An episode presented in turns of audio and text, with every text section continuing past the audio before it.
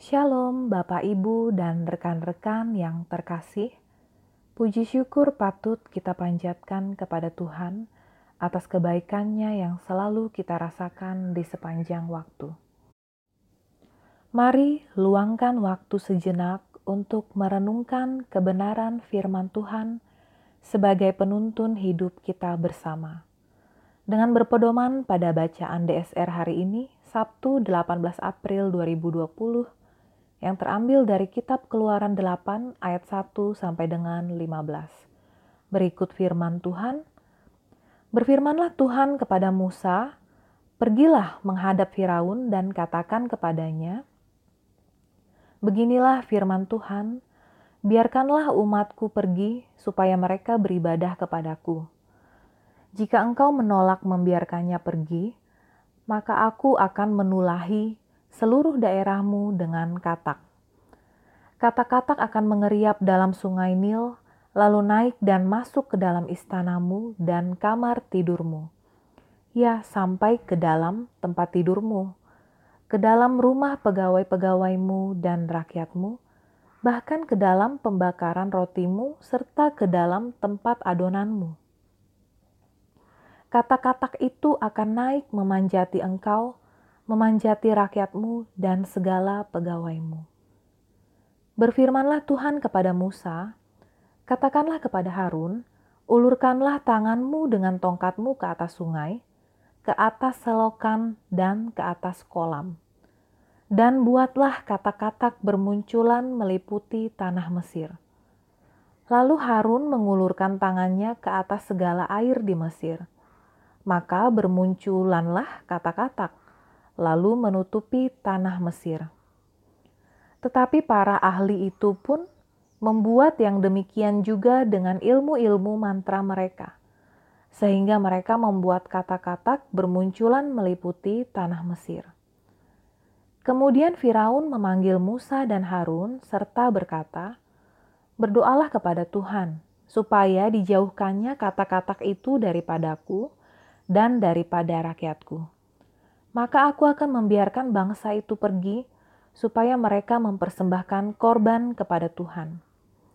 Kata Musa kepada Firaun, silakanlah tuanku katakan kepadaku, bila aku akan berdoa untukmu, untuk pegawaimu dan rakyatmu, supaya kata-kata itu dilenyapkan daripadamu dan dari rumah-rumahmu, dan hanya tinggal di sungai Nil saja.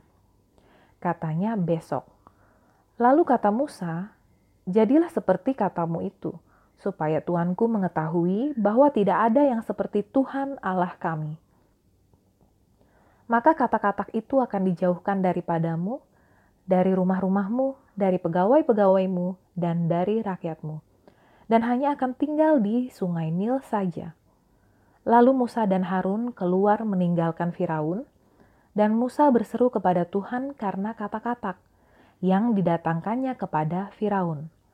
Dan Tuhan melakukan seperti yang dikatakan Musa, sehingga kata-kata itu mati lenyap dari rumah, dari halaman, dan dari ladang.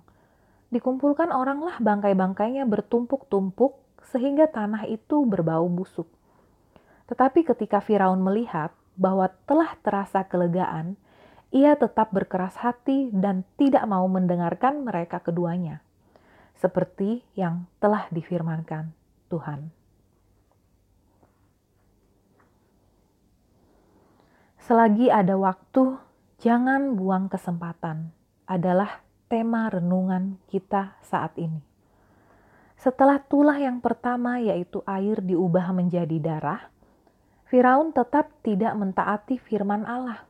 Maka Musa memberikan ancaman terhadap Firaun untuk memenuhi Mesir dengan menulahinya dengan katak.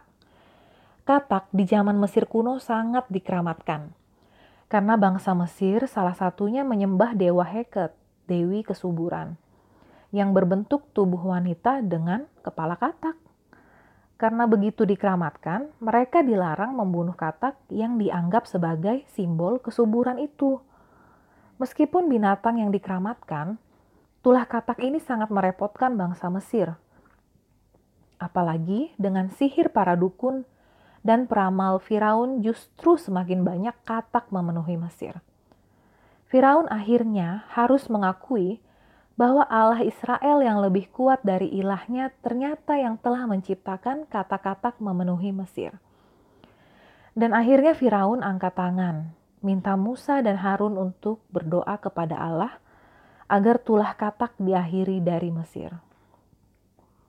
Sahabat Alkitab, Tuhan melalui tulah ini sedang menyerang dewa-dewa Mesir untuk menunjukkan bahwa kuasanya jauh lebih unggul daripada kekuatan-kekuatan gaib di Mesir.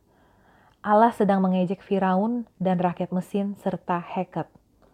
Allah Musa lebih dahsyat dibandingkan dengan Firaun, rakyat Mesir maupun Heket sendiri. Semua usaha Firaun untuk melawan tulah katak telah gagal. Doa terhadap Heket, bahkan kekuatan ahli sihir Mesir semakin menambahi penderitaan. Firaun menyadari bahwa Heket dan ahli sihirnya bukan tandingan Allah Ibrani dan tidak mungkin melakukan perbuatan sedahsyat ini.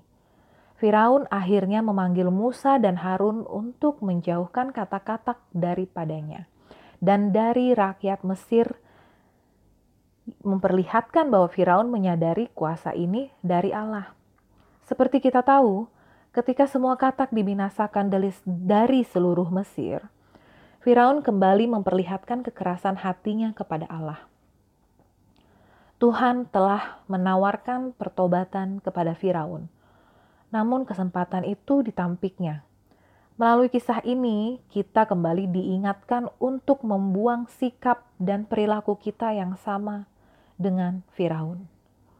Meski kita telah berkali-kali membaca dan mendengar firman Allah, namun berkali-kali juga kita melawan Tuhan dan mengeraskan hati. Hal itu karena kejahatan kita telah menutup suara Tuhan yang terus memanggil. Sekarang, inilah saatnya bagi kita merespon panggilan Tuhan, tanggapi suaranya yang lembut, yang siap mengampuni segala kejahatan dan dosa-dosa yang kita perbuat. Jangan kita buang-buang kesempatan selagi masih ada waktu. Salam Alkitab untuk semua.